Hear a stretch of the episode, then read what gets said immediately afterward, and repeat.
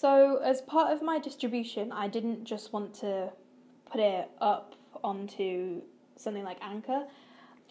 I really sort of wanted to show it and make an experience out of it.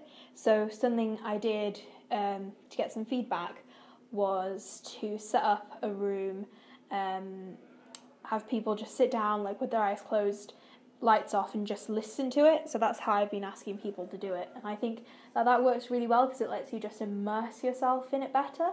So, um, that's how I did one showing of it, and that's where my initial feedback has come from. And I think that that's really just a better way of doing it because then it just lets you go into it. I think my example would be like, you know, when you're watching a film in the cinema, uh, just before, at least at Vue, they do the whole bit where um, there's like just the voice, and it's like, do you hear that?